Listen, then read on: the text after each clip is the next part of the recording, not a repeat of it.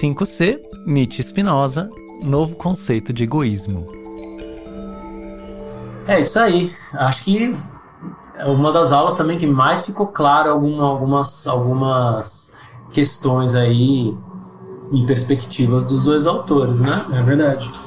E é um, um conceito que é, é, não é tão comum ouvir as pessoas falarem, Uhum. né? Então é, é- foi muito legal porque a gente pôde falar da questão do, do conatos de uma maneira enviesada, não sei como, como dizer, e a gente pôde falar desse desse egoísmo nietzschiano que é, que é visto de uma maneira muito chula, né? Muito muito tosca. Então foi, foi legal para qualificar isso. Exatamente. Bom, vocês já sabem a essa altura, a gente já deve ter comentado, vocês já devem ter lido, que Spinoza e Nietzsche foram autores muito acusados de muitas coisas. Ah, ambos foram considerados ateus, ambos foram considerados materialistas, ambos foram considerados imoralistas. Uhum. O que é engraçado é que nós, gostando de ambos e, e lendo com cuidado ambos, aceitamos isso não como acusações, É, mas como elogios. exato. Desde que isso seja tomado no sentido preciso. E o, o- o que eu acho que é muito interessante nessas aulas, aliás, o que a gente acabou de fazer na, na, na questão do egoísmo, é requalificar, né? Perfeito. Requalificar é exatamente falar, ok, pode chamar, mas entenda por que você está dizendo isso, né? Por que, que você, por exemplo, diz, ah, o Nietzsche e o Spinoza eram ateus? Você pode dizer isso?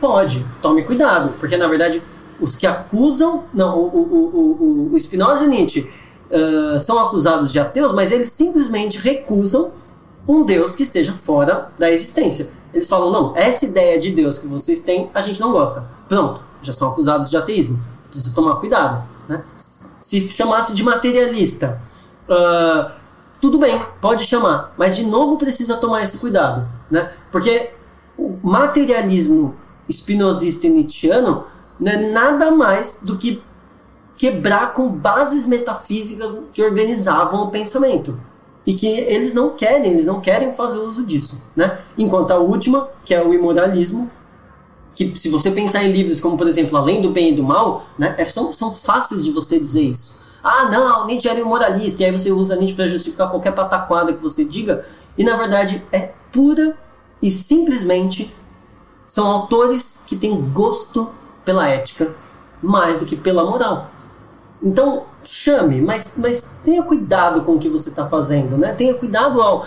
Explique que são conceitos e não pura e simplesmente palavras, né? Perfeito. E a- além de ter essa precisão na hora de usar, na hora de entender também. Porque quando a gente pensa, bom, Nietzsche era ateu, tá, pode-se dizer isso, a gente está aceitando que isso é possível de ser pensado, ok. Só que aí você pega aforismos como eu não acredito em deuses que não saibam dançar, Uhum. você fica, mas que que esse cara tá dizendo? Ah, deve Ah, ser só tá poesia. contradizendo. É, cont- ou é contradição, ou ah, é, o Nietzsche é meio poético, Ele é né? maluco. É, enfim. Não, é porque às vezes o nome acaba exercendo um tipo de ah, fechamento do- da questão, né? Quando a gente tem que entender exatamente o porquê Nietzsche se diria ateu em um determinado sentido e não se diria ateu em outro. Exato. Por que, que essa contradição é possível? Porque há Exato. algo por trás que é maior do que essas palavras, tá? Bom, hoje a gente viu uma outra acusação menos famosa, mas que se somou a essas três. Aham. E serve Sim. muito bem como acusação. Perfeito. Que é a de egoísta. Nietzsche é um egoísta, Spinoza é um egoísta, né? Ah, novamente, a gente vai aceitar de bom grado, contanto que se tenha um sentido preciso. E a Uhum. gente viu qual sentido é esse. Egoísta é aquele, então, profundamente interessado pela vida. Esse, esse é um egoísta de marca maior, aquele que está interessado na sua própria potência, aquele que está interessado no seu próprio engrandecimento. E, parece tão estranho, porque como é que isso pode ser colocado desta, com esta base, desta maneira? Como é que isso pode ser uma acusação? Não faz o menor sentido. Exato. né? A, a gente falou de um egoísmo nobre, ou a gente falou de um egoísmo do Conatus, né? É engraçado até usar o termo, mas sim, é um egoísmo do Conatus, um egoísmo de sim, estou profundamente interessado em saber quem sou, em, em emendar o meu desejo ao mundo e aquilo que, que, que eu penso. Nossa, tá ótimo, Tá ótimo. manda ver, né? Manda ver. Exato. Então, a gente tem que, por, por em contrapartida, desqualificar qualquer tentativa de rebaixar esses pensadores quando se usa ateu no sentido de que eles não acreditam em nada e que não tem, sabe, qualquer tipo de uso meio fraco, qualquer tipo de uso ruim. E moralista foi o exemplo que o Rafael usou muito bem, que é que justifique qualquer tipo de relativismo ou materialismo, no sentido de qualquer tipo de frieza, de qualquer tipo de, uh, sabe, falta de, de, de gosto. Uhum. Então a gente tem que tomar cuidado.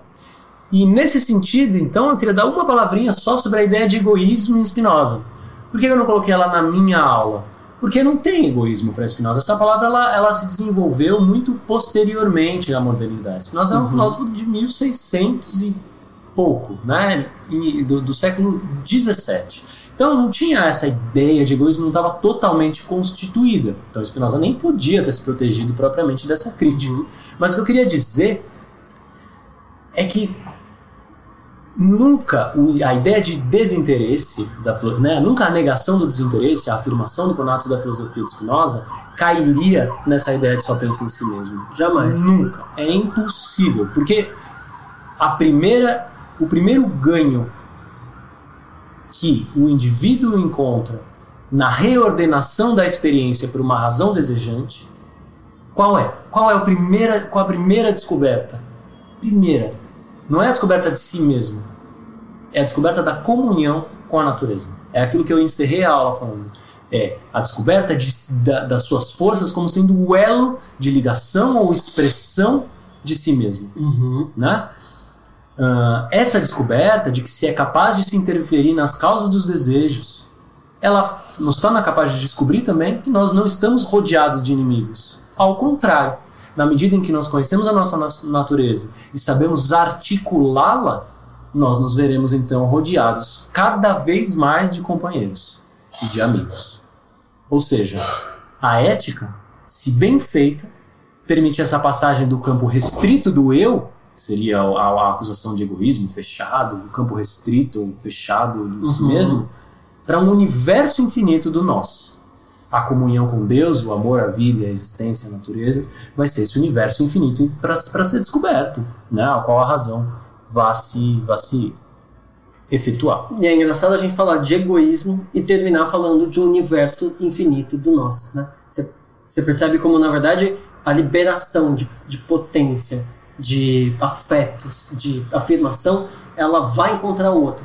E esse encontrar o outro é qualificado de uma maneira diferente, onde procura-se a expansão de si, mas não para se reinar sobre escravos, mas para que o outro também encontre um modo de vida que seja interessante, né? E que se compatibilize, se compactue, se associe, né? Para usar uma, uma expressão stineriana. Perfeito com o outro, né? Nós, nós, associações possíveis, mas não pela limitação e pela repressão, mas pela expansão e pelo crescimento. É outro caminho. É outro caminho. Então, uh, uma última citaçãozinha do Tratado da Correção do Intelecto, mesmo que, que, que a gente estava lendo no final da aula de Spinoza. Ele vai dizer assim: Este é, portanto, o fim a qual tende. Olha o fim a qual o Spinoza tende, é isso que ele está dizendo. Prestem atenção. Prestem atenção, ele está chamando. Adquirir uma natureza assim e esforçar-me para que muitos a adquiram comigo. Isto é, pertence também à minha felicidade fazer com que muitos outros entendam o mesmo que eu, a fim de que o intelecto deles e seu apetite convenham totalmente com o meu intelecto e o meu apetite. E para que isso aconteça, é preciso entender tanto da natureza quanto baste para adquirir semelhante natureza. A seguir, formar uma tal sociedade como é desejável para que o maior número chegue a isso do modo mais fácil e seguro. Matou. Perfeito. Spinoza, para quem não conhece o Spinoza político, ele está aí colocado de maneira incrível. Esforçar-me para que adquiram comigo, né? É um, é um levantamento comum, né? Não um rebaixamento. Isso nos leva para a próxima aula. Então, aguardem. Valeu, gente!